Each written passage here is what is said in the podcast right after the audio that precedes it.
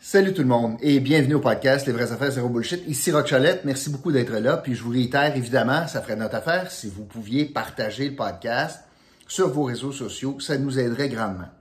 Pardon. Aujourd'hui, euh, dans le fond, c'est la deuxième fois que je vous parle. Je vous ai parlé du monde municipal plus tôt aujourd'hui, mais je voulais revenir vous parler euh, de la visite de Christian Dubé, le ministre de la Santé, qui était de passage en Outaouais aujourd'hui c'est comme bien important. C'est important pourquoi? Ben, c'est important parce que avec l'état du réseau, l'Outaouais est euh, aux premières loges pour vivre les difficultés en lien avec la pénurie de personnel. Avec tout ce qui s'est passé dans les dernières années, à cela se rajoutent deux éléments. Bien sûr, la pandémie, puis le deuxième élément, ben, c'est la décision du gouvernement d'imposer la vaccination au personnel de la santé, faute de quoi on va les mettre sans solde à partir, donc les empêcher de travailler à partir de samedi, euh, à partir du, donc du 15, le lendemain matin, le, 16.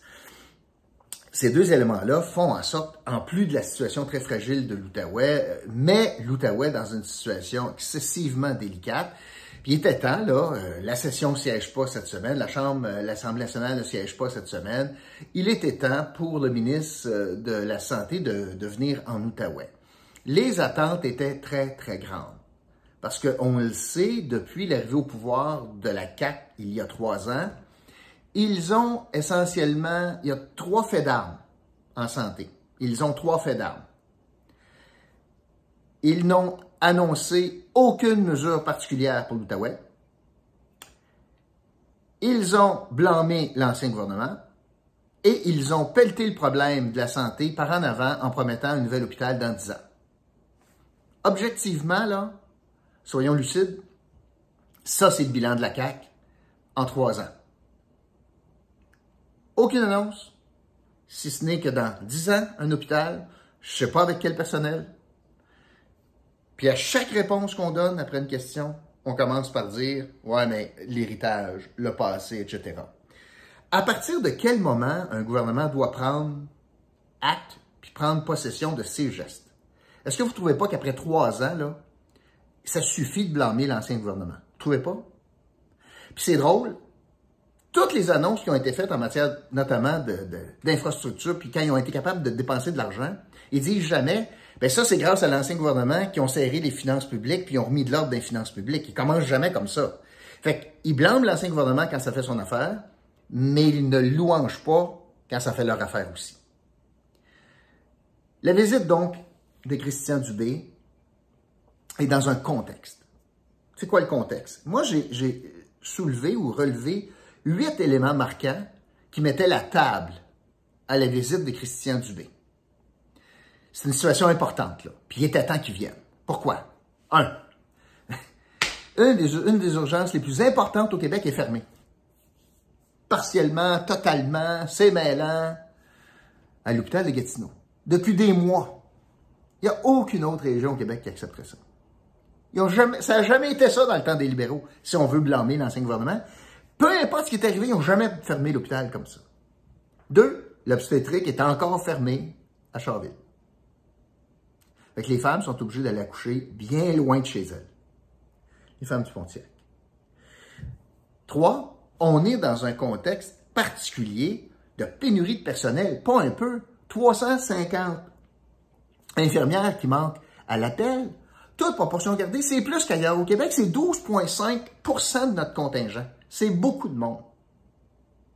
Quatre, évidemment, on vit avec une situation frontalière une situation qui permet à certains professionnels de la santé de magasiner des emplois de l'autre côté de la rivière avec des conditions de travail différentes, quelquefois meilleures pour certains, secteurs, certaines fois un peu moins bonnes, notamment sur les quarts de travail.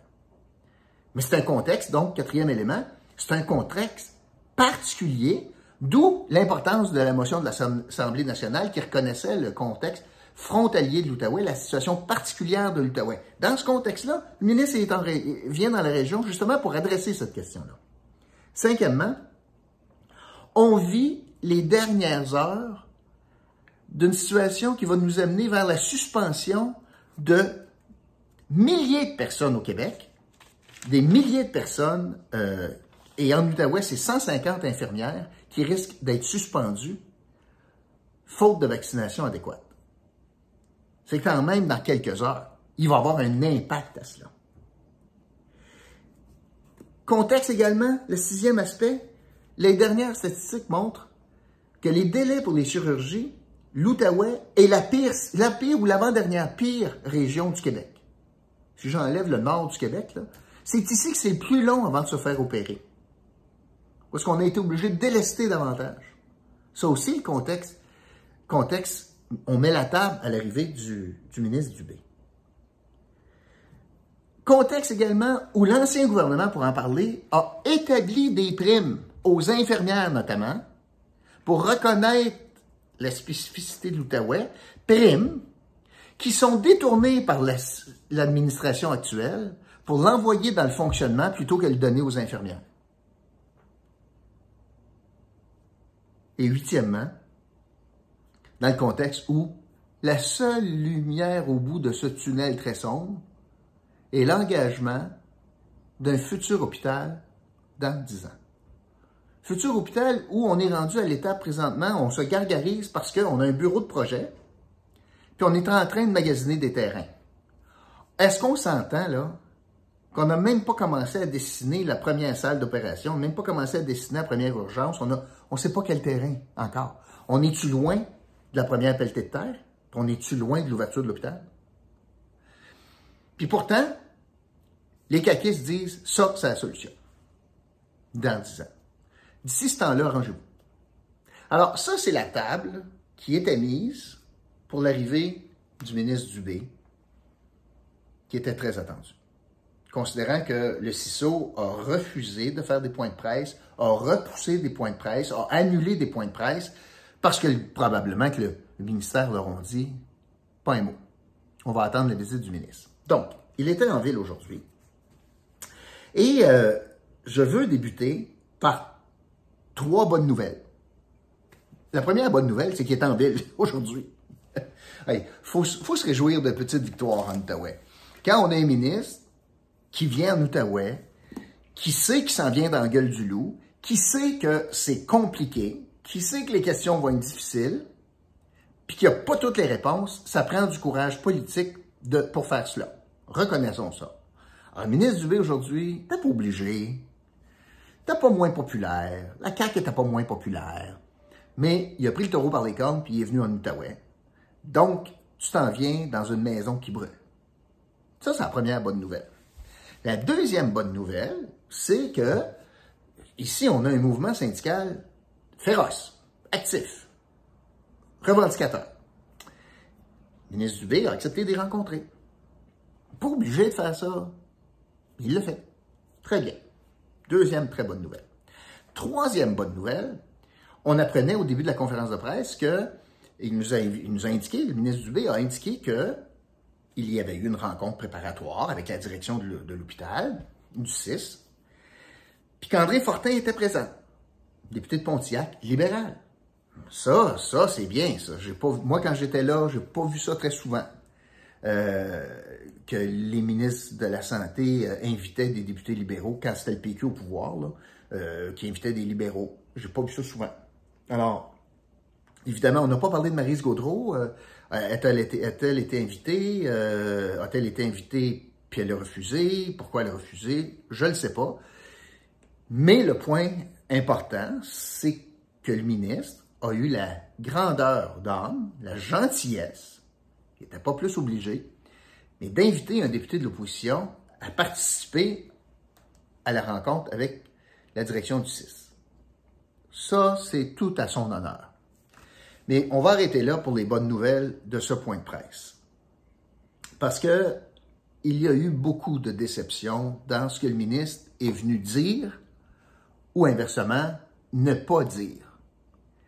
Il n'avait à rien à annoncer, si ce n'est que la situation est délicate et fragile, c'est pas facile, on est préoccupé, on y travaille, puis des annonces vont venir.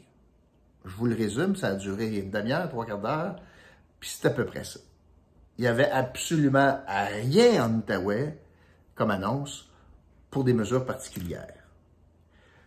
Je vous donne des exemples. Lorsque questionné, M. Dubé, les primes, les primes pour des infirmières, particulièrement pour l'Outaouais, il a reconnu que ça en prenait. Il a dit que les primes actuelles ont été dilapidées dans le réseau euh, et qu'il se fiait au ministre des Finances pour qu'il fasse des annonces dans l'énoncé budgétaire qui va s'en venir après le discours d'ouverture de M. Legault le 19. Il dit même, je comprends que c'était la blague, mais c'est pas fort, ben je me fie sur M. Lacombe pour faire pression sur le ministre pour que vous ayez quelque chose. Comme s'il abdique sa responsabilité du ministre de la Santé. Donc, ce qu'on doit comprendre, c'est qu'il n'y a pas d'annonce particulière pour les primes. Ça va être euh, caché à l'intérieur d'un énoncé budgétaire, comme si le timing, c'est pas important le timing, ça presse pas tout de suite, on va attendre l'énoncé budgétaire, un peu comme si on avait annoncé la maison brûle, mais mes pompiers arrivent au budget. C'est à peu près ça. Quelle déception. En termes de recrutement, 350 personnes qui manquent, 150 menacées de congédiement à cause de la vaccination. C'est 12,5% de l'effectif qui est à mise à mal. C'est majeur comme pénurie. Il y a eu des impacts sur le délestage. C'est du bien vous allez faire. Réponse? Ben, j'ai une bonne nouvelle. On vient d'embaucher quelqu'un responsable du recrutement au 6 de l'Outaouais. Ça fait trois ans qu'ils sont là. Ils n'arrêtent pas de répéter qu'il manque du personnel à cause des libéraux. Puis on est trois ans plus tard, puis on vient d'embaucher quelqu'un, puis on se réjouit de ça. Alors que le premier geste qu'ils ont posé, c'est congédier le PDG parce qu'il était incompétent. On a mis José Filion, puis ça y a pris trois ans à réaliser que peut-être on devrait avoir quelqu'un au recrutement.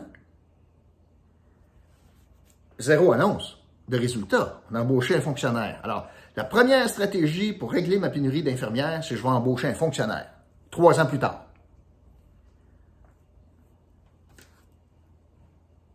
M. Dubé, il manque de personnel, mais vous risquez d'en mettre 150 sur la touche à cause de la vaccination obligatoire.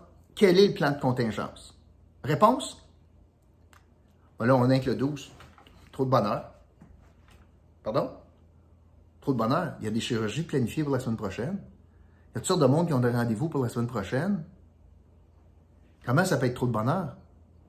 Vous le savez, combien de monde n'ont pas deux doses? Il est trop tard pour une deuxième dose. Vous le savez.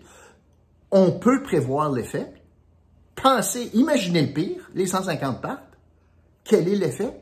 Quel est le plan de contingence? Quel sera l'impact sur la qualité des services et la quantité des services? Le ministre nous répond, j'en ai aucune idée. On est à trois jours de l'événement, de la date fatidique.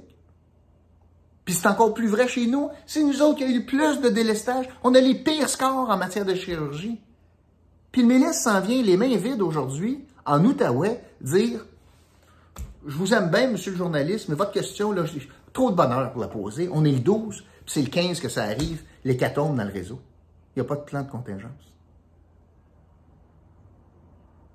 Mais il convient qu'il y aura des conséquences.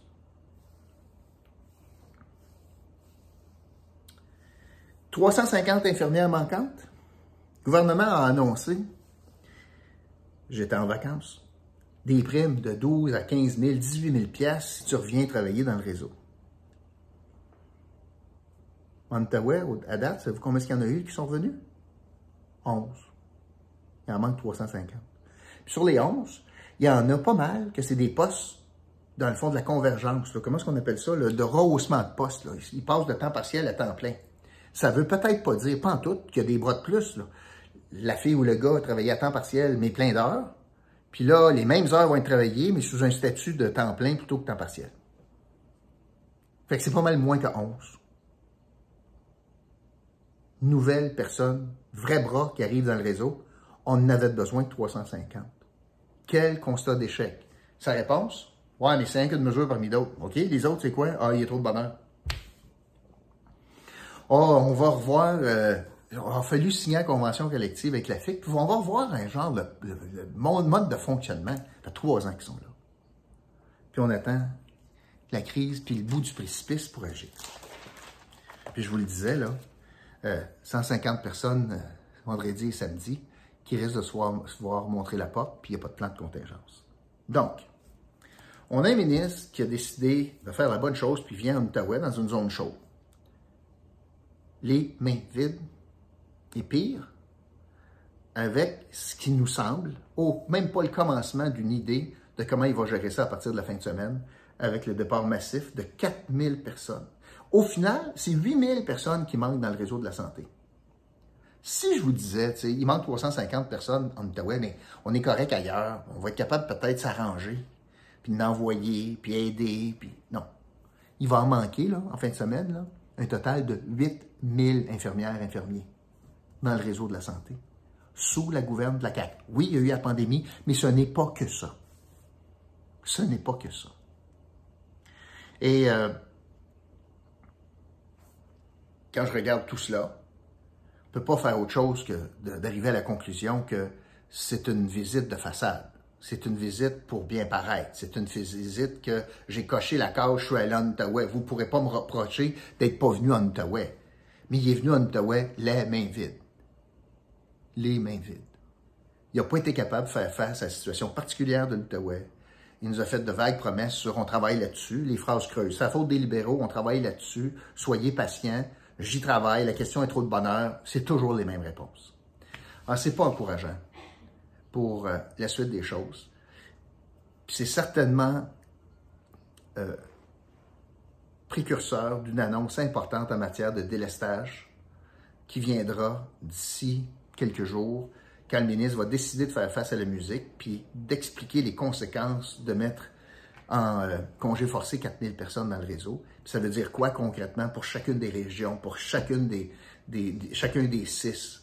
Ça veut dire quoi pour votre rendez-vous à vous en, en oncologie, en orthopédie, euh, dans, en dialyse, ça veut dire quoi pour tout cela? Vous avez un rendez-vous, ça fait 6 mois, 8 mois, 12 mois que vous cherchez, vous, avez vous cherchez un rendez-vous pour un spécialiste que vous ne l'avez pas, vous l'avez pas encore, est-ce que vous allez l'avoir?